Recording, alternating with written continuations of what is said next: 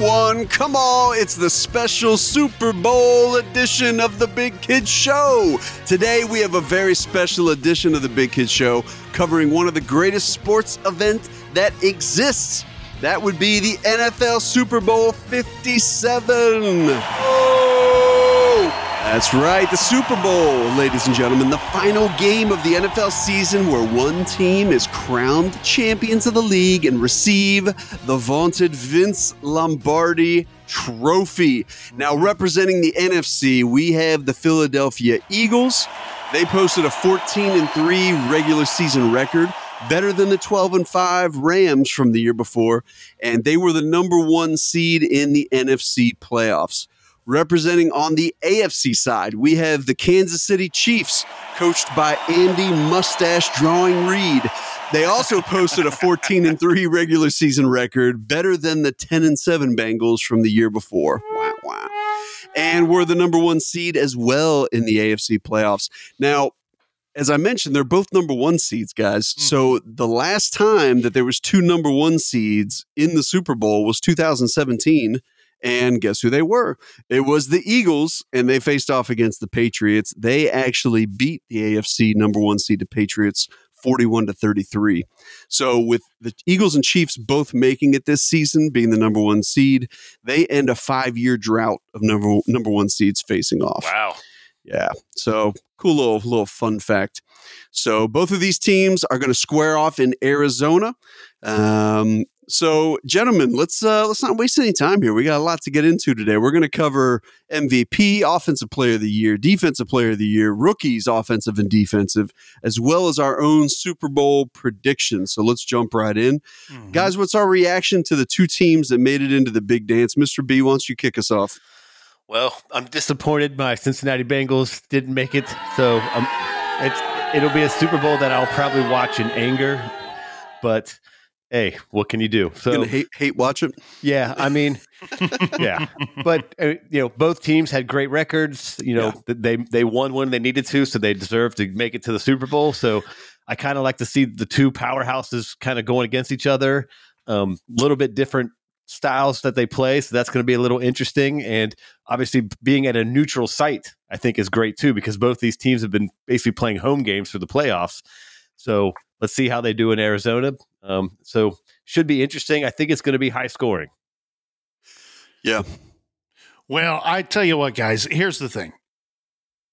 I walked into the conference championship games on that Sunday thinking, you know what, we can't lose. We're going to end up with a good Super Bowl no matter what. These are the four best teams in the NFL. So it's a win. It's going to be great. The conference championship day is one of my favorite days of football for college or pro football. It's just one of my favorite football days.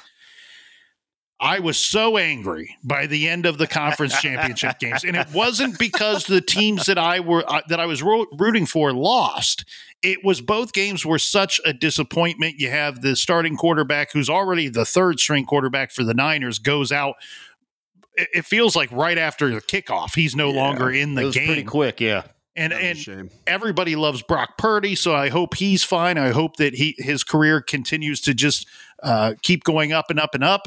Uh, like we expected going into that Sunday, but they lose, and that turns out to be a terrible game. In fact, kudos to the Niners for being able to hang until halftime. I don't even know how they did yeah. that. Their yeah. defense is amazing, and uh, Shanahan is what I think probably the best coach in the NFL right now. Now, definitely, definitely up there. The flip side, all right.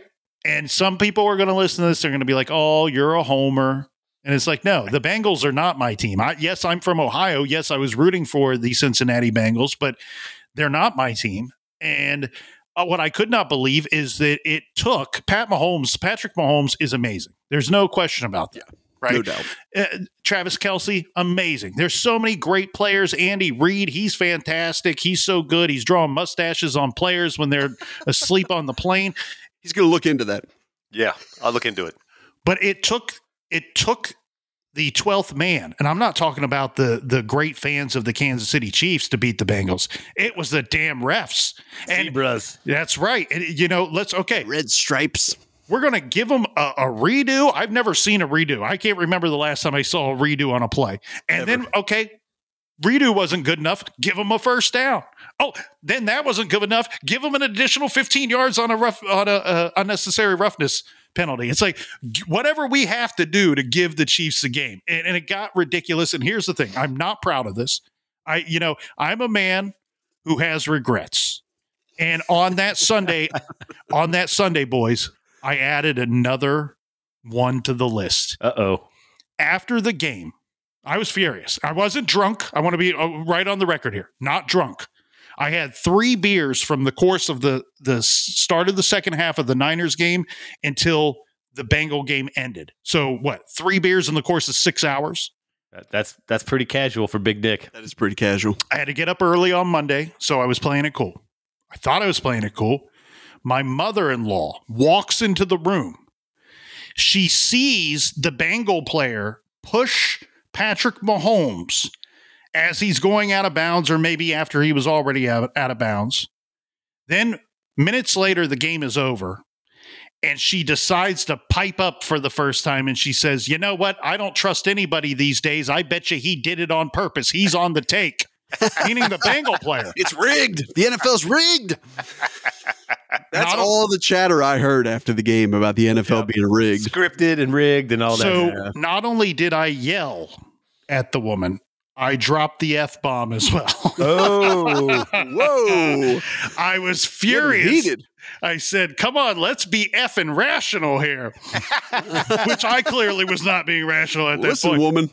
And I said, well, and- I said, what? He he waited the entire game to to uh, do provide this penalty so that yeah. to throw the game. And I said, and I said, I told her, I said, look, I love you, but come on now. These guys make millions of dollars a year. How much are you going to pay the guy to throw the game? Well, you, and, and you got to make Joseph, it worth his time. Joseph Ossai, for the record, had a monster game. I yes. mean, he he had a, a, a, great game up until that point. I actually went back and watched some of the highlights. I mean, even on that drive, he got one of the tackles for losses. So, I mean, you know, everybody wanted to throw the book at him, you know, and here's my take. I'll give you my my 60 second Bengal rant. Go. Yes, the referees absolutely had something to do with the Bengals losing, but what I will firmly, firmly say is that the Bengals had plenty of chances, even yeah. at the end, to still win that game. And yep. they didn't make the, the, plays when they needed to. And honestly, you got to give it up to Patrick Mahomes, who was basically on one leg at the end. I mean, as much as I wanted the Bengals to win, you could just kind of see it. And you're like, you know, look, they had two cha- two drives at the end of the game, and they didn't score on either of them. Yep, couldn't so fin- couldn't finish. Yeah, and that's you know, it's a shame. I love Joe Burrow, but that's those are the type of moments that create legends, right? Yep. And, and he unfortunately didn't capitalize. I still think you know he will in the future, hopefully. But but yeah, that's that's my rant on that. So, but no, I think um, these two teams, I, I going into championship weekend, Big Nick, like you said, both of those games could have been the Super Bowl, and right. I think everybody would have been happy with those being the Super Bowl games. You know what I mean? Bengals, mm-hmm. Chiefs, and then Philly 49ers. I personally wanted to see the 49ers pull it off and play the Bengals because a little revenge for Me our too, previous two losses. Plus, I like playing Brock Purdy a lot more than I do uh, Philadelphia and Jalen Hurts and that crazy defense that they've got. Yeah. But um, let's dive into the numbers here, real quick, guys. So, when you look at Philly, it's kind of crazy because Philadelphia had the fifth highest yards per game rushing, right? So they had 147 yards per game rushing. But when you look at their passing, they only had 256. They weren't even in the top 10 in passing yards throughout the year. Now, Kansas City, on the other hand, of course, tops the list on the passing side because Mahomes is a monster, and they averaged 308 yards per game. Yeah, that's, that's, that's crazy. That's pretty good and they still averaged 115 or 116 yards rushing the ball per game.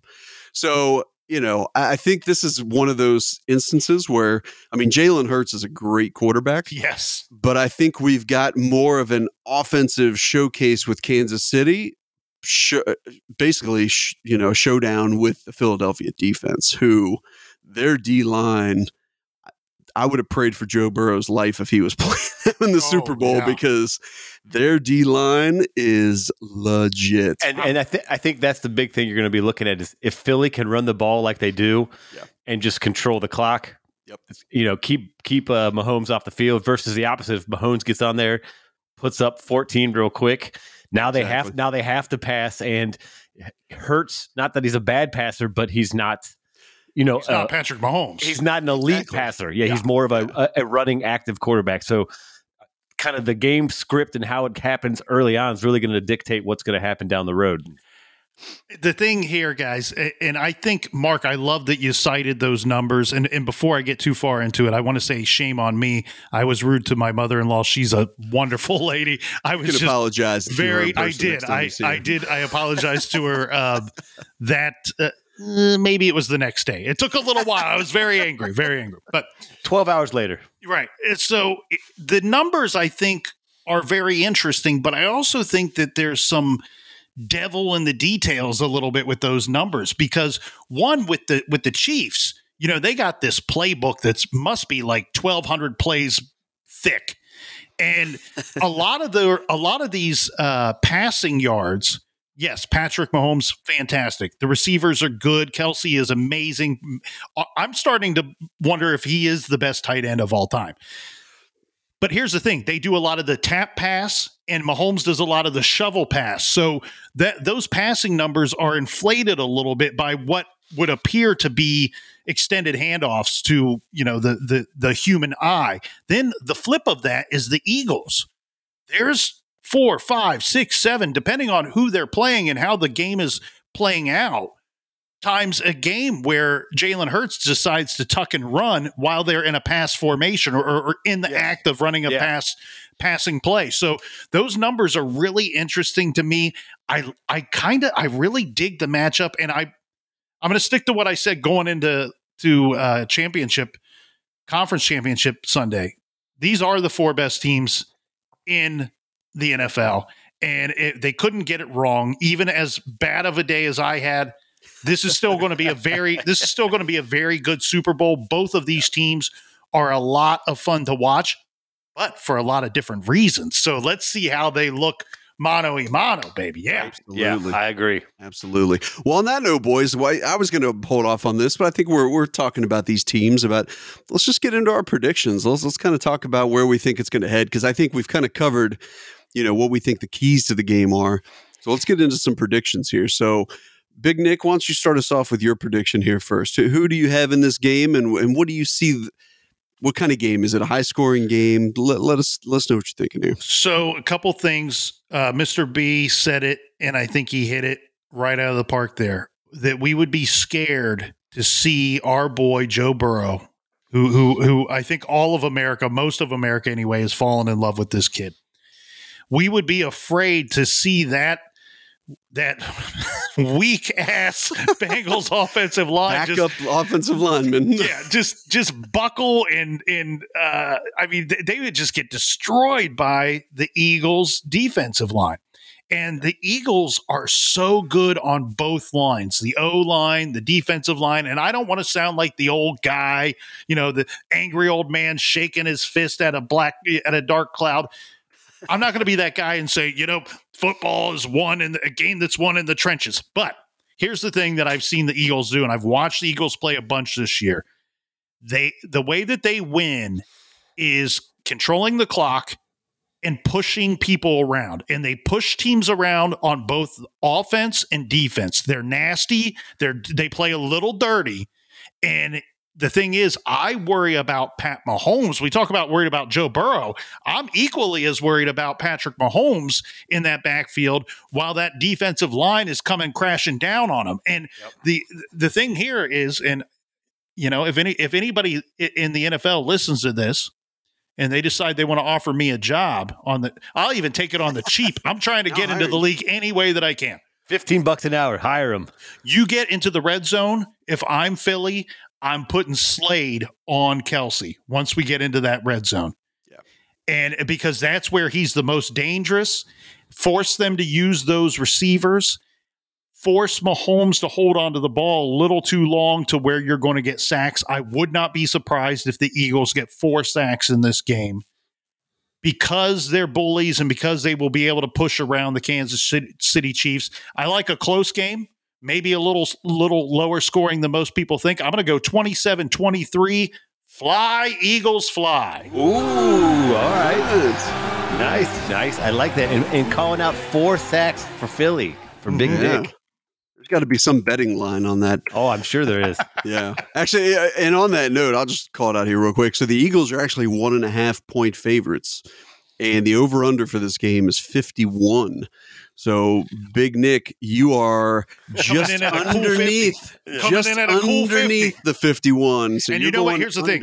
if if you if, you know some of these states are just getting betting apps and just allowed to bet sports now legally uh, for the for some time some states for the first time this year in the year 2023 the year of our lord but if you're betting the super bowl for the first time and you've never bet football before and you're doing it just because it's a super bowl here's a big nick recommendation even though i went with 27 23 which falls under 51 don't bet the under. Here's why. It's just not that much fun. You don't want to sit there and not root for points, right? Yeah, you want you- points, you want action. So th- find some other bet to make. Don't bet the under, even though Big Nick says 27 23. Professional advice right there, folks. and if you lose your bet, you can contact Big Nick at I didn't tell you what bet to make. I told you what bet not to reimbursements will be made in full. Not with what Simplecast is charging me these days. All right, Mr. B, what do you got for us? So I, I Big Nick, I think was spot on there. I mean, it's going to be is the defense going to overpower offense or vice versa? I mean, Yeah. Just like in the AFC Championship game, that Chris Jones for the Chiefs was Oh, just dominant. He is awesome. Yeah, freak. so it's kind of one of these things of who will prevail. I mean, if the defense prevails, we might see a lower scoring game. If the offense can get it done, it's going to be a high scoring game. And it kind of gets into a lot of the weird things that happen, you know, short fields and, you know, missed field goals and stuff like that. But I think, Big Nick, I think I'm going to go with you, buddy. I think the Eagles are going to win this one. And I think it's going to be, I'm going to go 34 31 Eagles. Ooh. You know, I, I think it's going to be close. I think the the biggest thing I think it's going to come down to is can Jalen Hurts make the passes when he needs to. Yeah. because I think he's going to be forced to pass because they're going to shut down the run. They're going to really try to, even though I mean Jalen Hurts is basically a running back. And they You know, did a good job against the Bengals. I Yeah, mean, he- the, the Bengals couldn't run the ball. Yeah. So, you know, can they run the ball? And if they start to stuff it, can they switch to the pass and make it happen? So, but I think I think the Eagles are going to pull it off. I think the Eagles defense is really scary.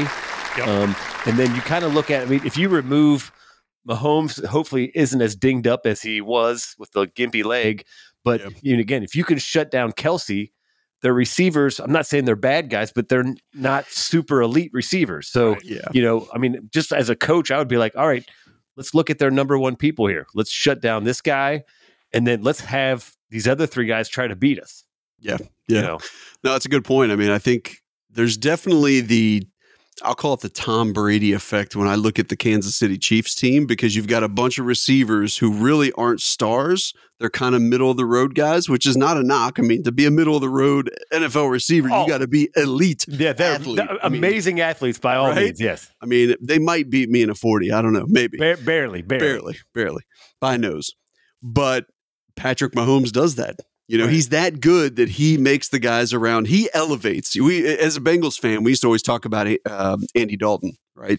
And we used to always say he's not a guy that's going to elevate his team. He's a good quarter. Again, to be an NFL quarterback, you got to be unbelievably talented. Yeah. but he's not. A, you have to surround him with guys that help elevate him. He's not going to be the elevator, but in Well this played. case, Patrick Mahomes is right. So and especially the way he, uh, you know, extends the plays. Yeah. you know, that's that's the magic that he does. It's he's about to get sacked. He dips out. He moves. You think he's going to run. He either does run or then he does some little quick pass, and then it goes for twenty five yards. So that's like the magic that Patrick Mahomes kind The- of brings to the table. you tune into these sports shows, and I feel like everybody is just so damn eager to try to compare people that play in other professional sports to Michael Jordan. Oh, he's the Michael Jordan of football. He's the Mike, you know, Michael Jordan of this.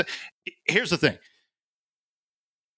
Patrick Mahomes is the Magic Johnson of football. the way he distributes the ball is just, I mean, it's amazing. Just when you think it like, oh, he's got no chance. There's he's going down. There's no way anybody else is getting the ball. Boom, he puts it in somebody's hands. Yep. And I mean, it's just it's it's a lot of fun to watch. I think it's going to be a great Super Bowl. that last drive that he had against the Bengals was exactly that. I mean, he he literally was exactly what you want your franchise quarterback to do. I mean, it was just it was dimes throwing at guy throwing guys open, um, moving around on one leg. I mean, you could have given the guy a walker back there. He probably could have used it a little. I mean, he was he was hobbling, and uh, you know you got to give him all the credit. So that brings me to my selection here, guys. I as a Bengals fan, you know, I, I think the Bengals are going to win the Super Bowl.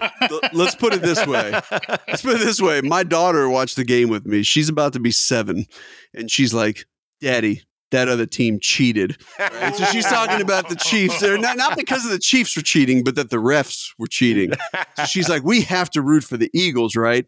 I'm like, "You're damn right, sweetheart. We're rooting for the Eagles." But I'm going to tell you, boys. I got the Chiefs to win this game. I've got the Chiefs 30 to 27 over right. the Eagles. I foresee in the in the vein of Big Nick, I foresee a defensive touchdown.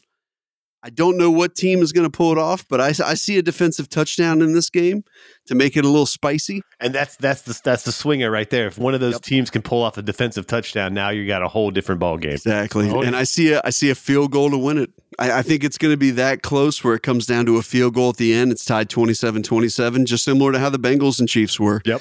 I think it's going to come right down to the end, and the last quarterback that has it that can can move their team down the field is going to be the one that um, that puts it through. And and obviously, you know, I, I don't know too much about the who's the is the Eagles um, kicker still the guy that used to play on the Elliott. Bengals? It was yeah, Elliott. Elliott. Okay, Yeah, he's still yeah. So Jake Elliott and uh, you got Butker, who I mean, he's a phenomenal kicker. So. Yeah, you got perfect conditions inside the dome, right? Yep. I mean, you don't have to worry about snow and all the crazy stuff, the cold weather with the No kicks. wind. Yep. So you know, I think there's is there's going to be quite a few field goals kicking around, and um, yeah, I think you know that would that score eh, the way I predicted is is five field goals and and six touchdowns. So that would be a pretty pretty action packed game, and Yep. and definitely would go the over. Agreed. So that's how I'm going to roll with it. All right, boys. We'll see who's right, me or both of you. Me, of course. um, so let's dive into the other fun stuff, guys. So that moves us into the MVP realm. Actually, you know what? Let's hold off the MVP. Let's do that last. Good call. Um, let's go to the rookies first. Let's go to rookie offensive player of the year. So let's just do a quick recap of who the finalists are for the rookie of the year. If you guys pick somebody outside of you know what- what's the finalists were, that's fine. But but this is what the finalists are. And for the record, everybody out there listening, we recorded this episode um, ahead of the announcement on Thursday night. So we at this point do not know who has won any of these awards. Um, actually so- just hours, just I hours mean, before. literally We're- we're two hours before.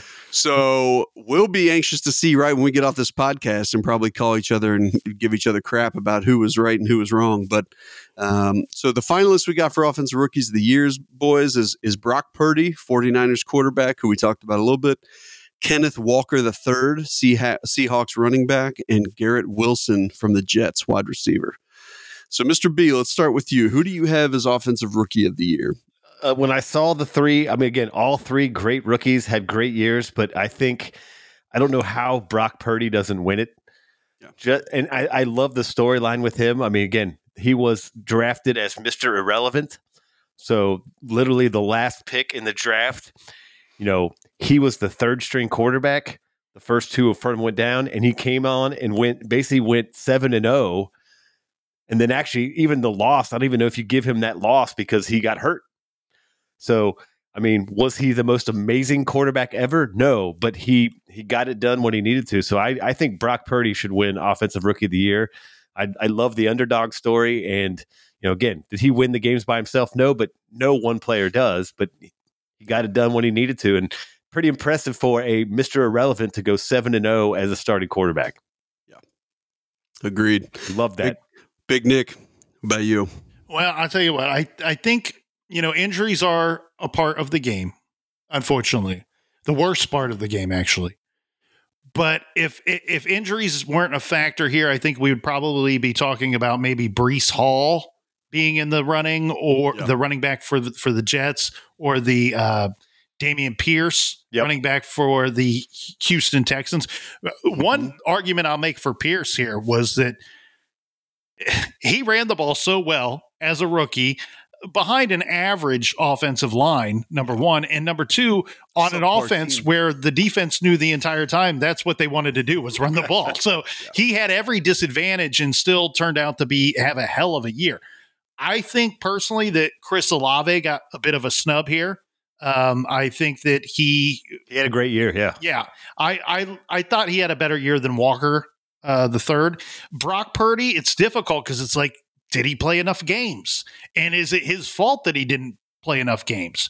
Uh, no, it's not his fault, but I don't know that he played enough games. I don't know if before the season started, we gave our predictions. You guys recall who you thought might that you predicted to win offensive rookie of the year? I know that Chris Olave was my selection. And so I sound a little bit like a homer pick here, saying High, that I believe he got State snubbed. Fella. Yeah, I, I don't recall my my pick. Yeah, I don't either. That's a good point. These three, I.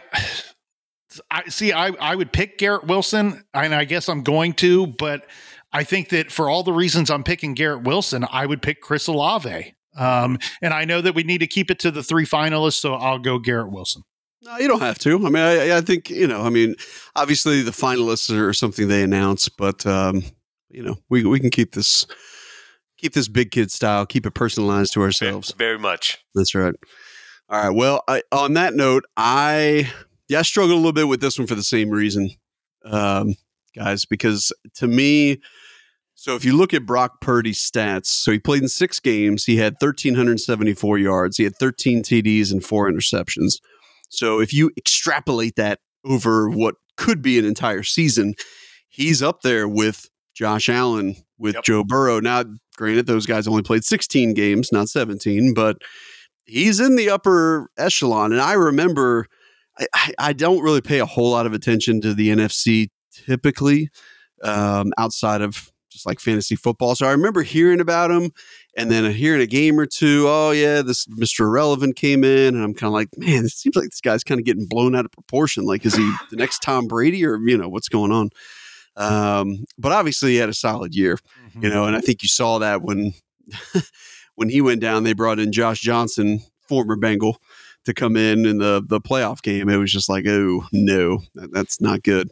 Um, Garrett Wilson definitely had a good year. Kenneth Walker as well. I, it, probably not as much. I'm with you, Big Nick. I think you know. I, I tell you what, man. Uh, just a complete side note: the Jets, if they can find a quarterback, right, they're actually going to be pretty and good. That white kid, he's not bad. He's not bad. He he was good yeah, when he when Mike he was White. He yeah. didn't start the first few games, which so yeah. they got off to a slow start. Still managed mm-hmm. to beat my Browns, but um, yeah, if White could have stayed healthy, they were in the in the race for to to make the playoffs there. Yeah, I mean, you know, Zach Wilson. You hear some rumblings about the work ethic, and that always makes you nervous when you Hide the that kind of stuff. Yeah, but uh, but you know, I think I'm going to go Brock Purdy. I think. Yeah, buddy. It's hard to tell whether or not he would have replicated that across the whole season, but based upon the defense that San Francisco has, and they do have Deebo Samuel and some other pieces around, I think I think he was in a in a really good position um, to be able to replicate that across. So, and and I think it's hard to not also put in the factor that he wasn't drafted to be a starter. Yes. You know, so the fact that he was drafted to barely make a team, let alone mm-hmm. when he got the chance to come in, he got it done. I, I think I love yeah. that story. I think that's why he wins. Is it because he was the best offensive rookie? Maybe not, but he just quarterbacks always get the either the accolades or the shame, and he was fortunate enough to come in, make a play, and I hopefully he comes back from his surgery and I, he's earned himself a spot in the NFL for sure. Well, and you said something there that's interesting, and I didn't get a chance to research this, nor did I think to. But Trey Lance got injured very early in the season. Was very, Brock was Brock Purdy even was he listed as the number three? Was he on the practice squad? Was did they send him home and then bring him back a week later? I mean, I, am not sure. I, I think he was the third. I mean, maybe at the times they might even have had him on the practice squad because sometimes they have to shift guys. yeah, because some teams won't sign a third quarterback, or well, they or they have a third, but it's on the practice squad. Yeah, yeah. So yeah, he was always number three, and then really quickly got motivated to number one and got it done. So just I love that storyline. To me, that's just amazing. Yeah, absolutely. Yeah, it's kind of crazy. I mean, there's a lot of Mr. Irrelevance out there, and it's it's varied. There's a couple of them that have had some success, but it's definitely not the usual. Yep. Um, I think the most successful one, if you look at it, was back in 2009. It was Ryan Succop, who was the kicker for the Chiefs. He played in 166 games. Yep. So I mean, that's a pretty good, pretty good career. But it's a good run. Behind him, there's a lot of guys who had zero NFL games. Well, they just they don't usually get a shot. I mean, it's just kind of you're you're trying to just stay on the team. Let alone you kind of you have to make make plays when you get the shot, and he did. And exactly. you know, I hope he comes back from his surgery and keeps kicking ass. Yeah, I mean, there's only two quarterbacks since 2000 that were taken in as Mr. Irrelevant, and there's one NFL start between them. so So, that, that tells you something right there, right? yeah, I, I think he's going to win it just Yeah. based off that stuff. So, all right, boys. So let's move on to rookie defensive player of the year. We'll switch it up here. Big Nick, why don't you give us yours first? All right, I'm Uh, gonna be, just real quick. So uh, for for that uh, category, the AP has Sauce Gardner, Jets cornerback, Aidan Hutchinson, Lions defensive end, and Tariq Woolen, Seahawks cornerback. so I'm going to keep this pretty short and sweet here. Mr. B, I remember you had said that Sauce Gardner might you before the season even started. It was a prediction Mhm. that you threw out there, and I tell you what, if he doesn't get it, they should get rid of this award altogether because he you you Mark, you said it earlier, buddy.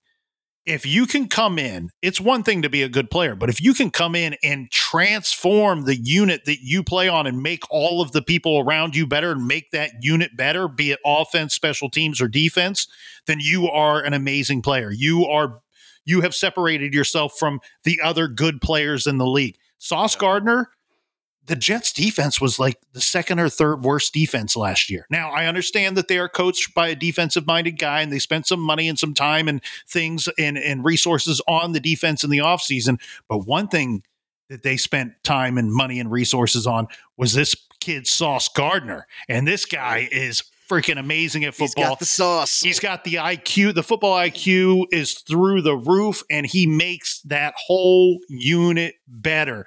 This guy is one of the best cornerbacks that I've seen in a long time. He gets it. I think he runs away with this award. I don't think it's close. Hutchinson had a great year. And this Woolen kid, he he kind of came out of nowhere. He was a later round draft pick, but uh Sauce Gardner, 100%. Good call by Mr. B. and he went to school at UC baby. University of Cincinnati. That's right. And, and I'll just I'll follow up, Nick. Um, I think when we had that discussion about who might be it, I I talked about him and uh, Aidan Hutchinson. Mhm. But yeah, I'm also going with Sauce Gardner. Uh, The, the the stat alone is that so he's the first rookie to be named to first team All Pro uh, cornerback since Ronnie Lott in 1981. That's some good company right yeah. there. So just and like you said, is when you put an amazing cornerback on a team, you free up the defense Yep. because he's like, I got this guy. You guys can worry about the other ten players. You don't have to put a Big safety thing. behind. And he just, I mean, he was an elite cornerback as a rookie. He's only going to get better. Yep. I mean, he's, I mean, can't- God, he's going to be scary in year two and three. Yep. Um, but yeah, I think I think easily it's Sauce Gardner going to win the defensive rookie of the year.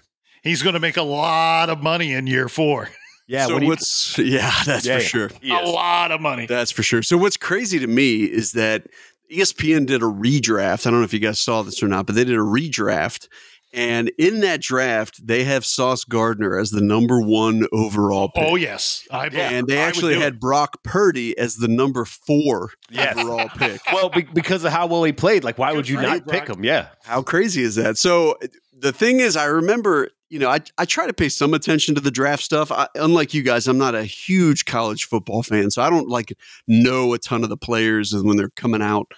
And um, but I remember hearing about Sauce Gardner at first when they, you know, the, the talks first start up, and that's usually when the playoffs are going on. And he wasn't being talked about as a, a high first rounder, but as the draft does, people somehow move up 20 slots between, you know, February and April.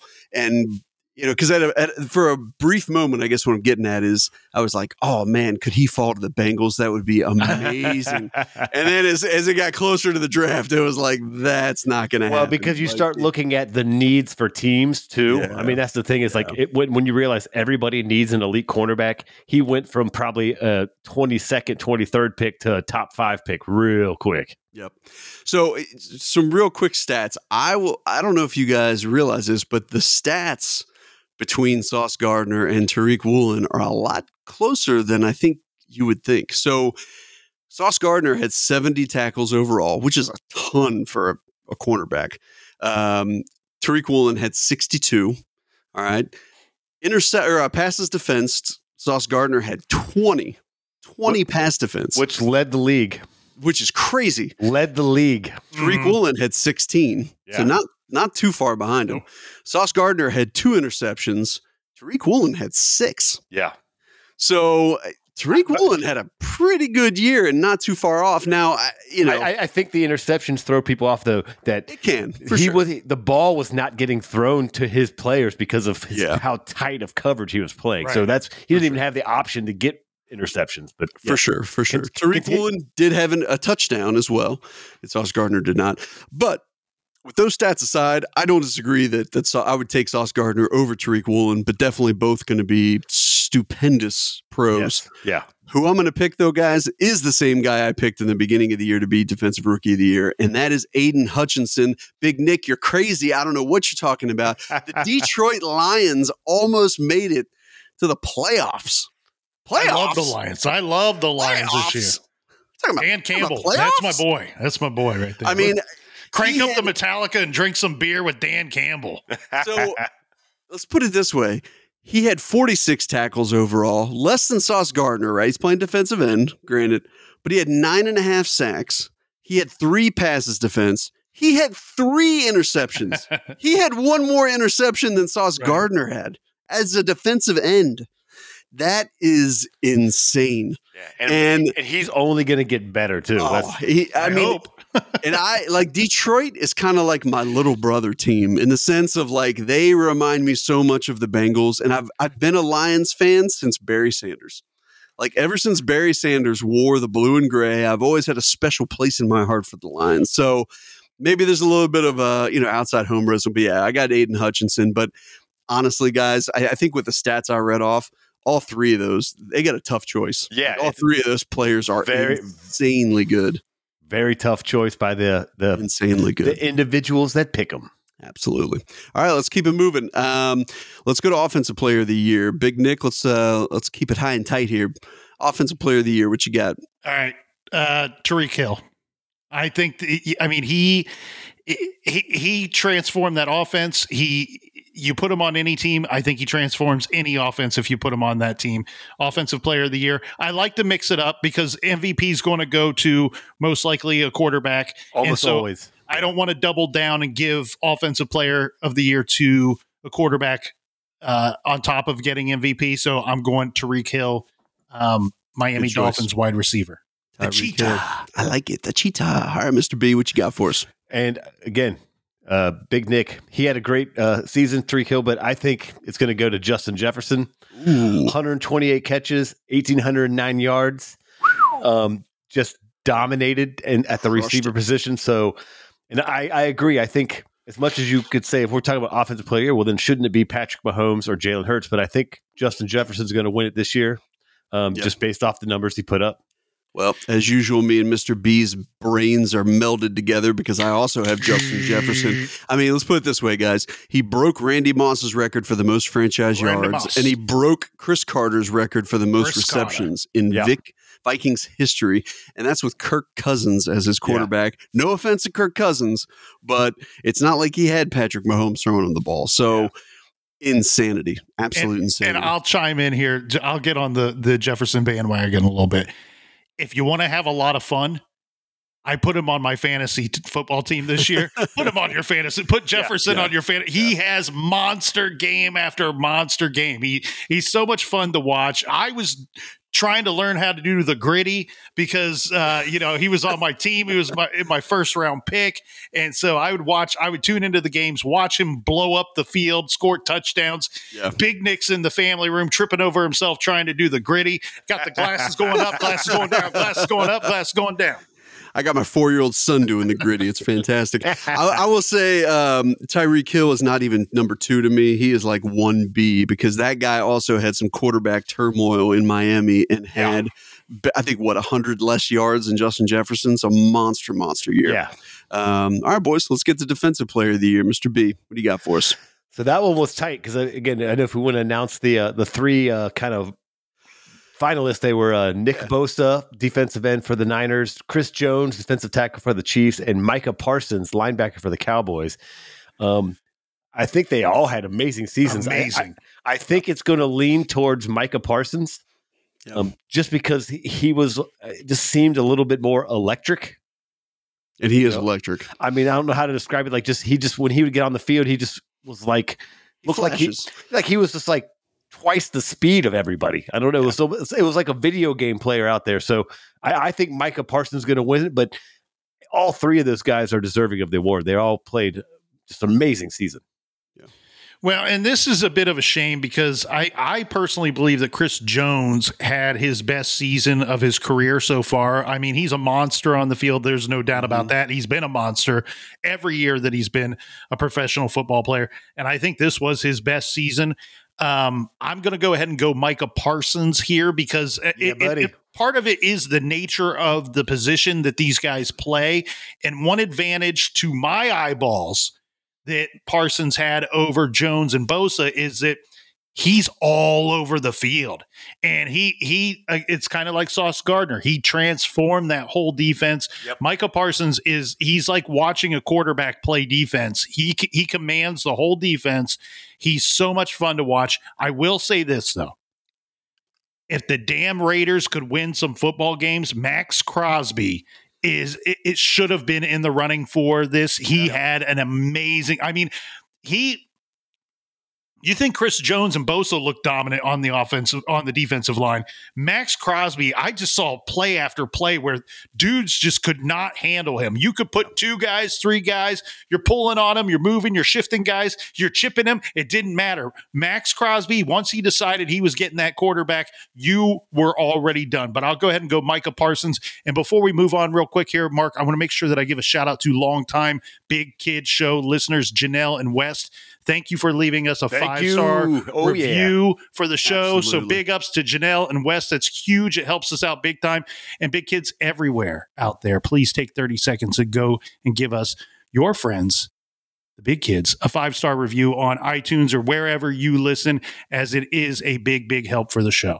It's like it's like adding Micah Parsons to the show. I mean, Janelle and Wes are like the Micah Parsons and Chris Jones and Nick Bosa of our listening base. They're all stars. So, yeah, always engaged. Always love to hear from those two. Let's, Good- let's, good- hear, good let's, hear, let's hear yours, Mark. I'm excited to hear it, buddy. Yes, sir. So uh, I got to branch off from you guys. Micah Parsons, I I agree with you 100%. I would pay anything to get that guy on the Bengals. Yes.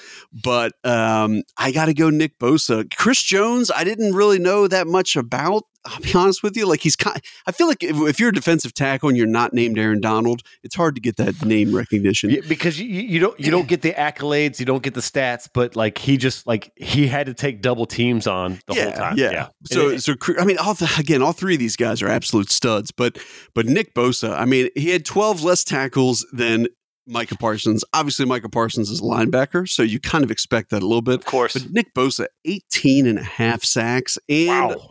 a pass defense. I mean, just that's like that's insane numbers. He had 15 and a half last year and he topped that and got 18 and a half this Yeah. year. And that's only playing 16 out of 17 games. Yeah. So he could have topped 20 potentially. Yeah. I mean, it's, it's going to be another tough decision for the AP people because they're Yeah. all they're all neck and neck. It's kind of just how you want to view I mean, what they what they did for their team. let's put it this way. He had five multi sack games and only three games where he did not have a sack. Three out of 16 games he did not have a sack. Yeah. That's insane. That's insane. So, All right, boys, that leaves us with the, the prime crown to get to here, and that's going to be the MVP. So let's let's kind of run through quickly who our finalists are here. We've got Josh Allen, Bills quarterback. We've got Joe Burr, Joey Burrow, B. Bengals QB. We've got Jalen Hurts, Eagles QB. We've got Patrick Mahomes, Chiefs QB. No surprise, all four quarterbacks from all from both uh, AFC and NFC championship games. And then we've got the outlier who shouldn't be underrated, Justin Jefferson, Vikings wide receiver. Yes. So, uh, Big Nick, why don't you kick us off? What do you got for us here in the MVP side? MVP, no doubt about it. I'm going Jalen Hurts. And I tell you what, Jalen Hurts. watching Jalen Hurts play football this year, it was like if you could summon the spirit of George S. Patton leading troops into World War II, going into France and kicking some damn ass. Here's what we do. That, that's what Jalen Hurts just reminds me of. And I know football isn't war and war isn't football, but it was to watch him lead that offense and to see how that offense, nothing against Gardner Minshew. Everybody likes a little Minshew uh, mania once in a while. But uh, to watch Jalen Hurts play football, and I'm going to be honest with you, boys, two years ago when he was in there and he wasn't quite the starter for the Eagles, but he sometimes was, I was sitting there going, I don't know if this kid's got what it takes to last, you know, more than three or four years in the league. He certainly had the talent to get to the league. This guy, he he must have just outworked everybody because it, the guys, the kid's f- football IQ through the roof, physical ability unbelievable. I, I, I don't know that there's another quarterback in the league that has the physical traits that this guy has. Maybe Lamar So- Jackson. That's that's maybe. I love watching Jalen Hurts. Uh, a big fan. Again, I, I I think he's like the George S. Patton of football. you heard it here, folks. The heard George. S. Patton Uh, of football He's a goddamn American hero. from Alabama, from down south Alabama. All right, Mister B, what do you got? Are you as fiery as Big Nick about your so selection? as much as I want to say my boy Joe Burrow should be MVP, because again, when you think of MVP, it's you know the most valuable player in the league, and so you have to kind of factor other things of is it wins on your team because like well oh if you have a great defense did you really help win all those games you know when Joe Burrow gets the ball he's electric but I also with Big Nick I think Jalen Hurts wins it you know, yeah. they were just such a dominant team. He won when he needed to. Um, Patrick Mahomes is probably a close second. Joey B is Yep. probably a close Yep. third. Um, as much as just it'd be cool to see a receiver win it, I just don't know how you can top those three guys. And then even Josh Allen to not slight him. I mean, he's like he's a super close fourth. I mean, it's not like these guys are separated by miles; they're more like inches. But I, Well- thi- I, th- I think Jalen Hurts is going to take it as the MVP. And talk about separating by inches here. One thing that is so much fun to watch, and if anybody hasn't seen the Eagles play yet this year, they're going to see them this coming Sunday on Super Bowl Sunday. Watch that quarterback sneak, the rugby style sneak that they do with Jalen Hurts with the legs that can squat. What does he squat? Like 650 or something like that? He's he's a very strong, powerful young man. And watch that rugby style Q, QB sneak when they need one, two yards, or the some people are calling it the double butt cheek push, where the the two running backs come up behind him and each one of them push on Yep. one of his butt cheeks and drive him through. He is like a bullet being fired from a shotgun, and I love it.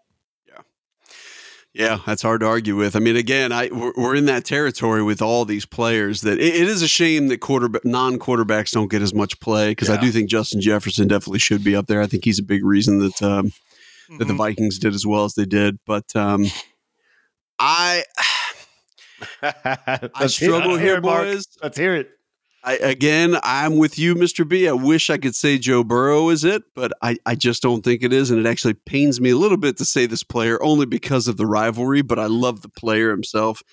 And I think you guys are crazy. I think it's got to be Patrick Mahomes. I mean, if you look at the statistics, I know Jalen Hurts missed two games, right? But when you look at statistically the difference between these two, it's kind of an ocean apart. I mean, so Jalen Hurts had 3,700 yards passing, 22 TDs, and six interceptions. Patrick Mahomes had 5,250 passing and 41 touchdowns. Now, he did have 12 interceptions. He had double the amount of interceptions, but I think, you know, Jalen Hurts missed a couple games. The Eagles were still able to kind of prod on without him. I don't think that happens in Kansas City. I think if, if Mahomes goes out, they're going down. Well, Right? I don't think I- Chad Henne, and I, to me, that's that valuable player sense of the word of without that player, they can't they can't win games. Exactly. But I think you also have to factor in with, especially with Hurts, the rushing yards. True. That And, true. and, and the threat of rushing yards. I think that's the thing is that after after game six or seven or week six or seven, it's kind of like, whoa, this guy, how do we defend? He might run, he might pass. And I think that's what kind of elevates him above Mahomes. Is Mahomes, it was his rushing threat was not as scary. Well, and Yeah. the the thing too, look, Mark, no one will if anybody criticizes you or faults you for picking Patrick Mahomes, they're completely wrong because there's Oh, of course. I I think B nailed it. Mr. B nailed it here. There's not a bad answer amongst these top 4 quarterbacks. Justin Jefferson very interesting too because they he is all five of these guys are the single reason that these five teams made it to the playoffs. Yep. You agreed. take away these five players from their respective teams. None of these five teams make the playoffs this year. Justin Jefferson is what kept. They won so many close games, like six or seven close, with less than a field goal games this year. And it the reason why Justin Jefferson's so good is you're never out of the game when you got Justin Jefferson. You were always one throw away from being right back in the game. Josh Allen, amazing. Jalen Hurts, amazing. Joe Burrow, had he beat the Chiefs, we might be having a whole different conversation here. Pat Mahomes, incredible. So I don't think you can you can fault uh, you for picking Pat Mahomes. I think they're all fine, fine picks. But I want to say something. One more good thing about Jalen Hurts here in that Niners game. They, I don't remember if it was Bosa or Warner that had him wrapped up in the end zone, for, and it was it looked like it was about to be a uh, safety. I'm watching the game with a whole bunch of people, and I heard two or three guys go, "Oh, he got lucky. He fell out of the end zone." No, he didn't get lucky. that dude is so strong. He's one of the few people that could push through that guy and keep pushing on and get out of the end zone and not take the safety there. So, all five of these choices, wonderful choices. They're all great for the NFL. They all made my watching experience amazing this year. So, another great year of the NFL. Yeah, I mean, definitely athletic freaks. I mean, because when you and you're right with the running game. I mean, so so Jalen Hurts had 760 yards rushing, right, and 13 rushing touchdowns. Wow. Um, Patrick Mahomes had 306, 358 yards rushing, so about half. So about a 400 yard difference between the two, but still. Overall yards, Mahomes still had 1,100 more yards. I mean, 1,100 yards, that's It is. It is. that's substantial. and- you and know, that- so and- but I do agree. I think that it, the the running game kind of plays into it. I think Mahomes has that threat, but it's definitely not to the level of Jalen Hurts. And I think Jalen Hurts might have been the only quarterback to ever throw for 150 and run for 150 in the same game, yes. which is a pretty crazy, True. pretty crazy stat. So, but I mean, again, I, I think any of these five. I don't think you could be surprised if it was any of them. So I think they're all they're all. I, I can't wait to see who who is right and who is wrong. It's going to be exciting. Absolutely. Absolutely. All right, big kids out there, we appreciate you joining us. Hope everybody enjoys their Super Bowl experience. Definitely check us out, like Big Nick said. Give us a review, drop us a five star. Come back and check us out. We're here every week. Every Sunday, we're dropping episodes. And uh, until next time, we are the Big Kid Show. Let's all hope for a Rihanna wardrobe malfunction.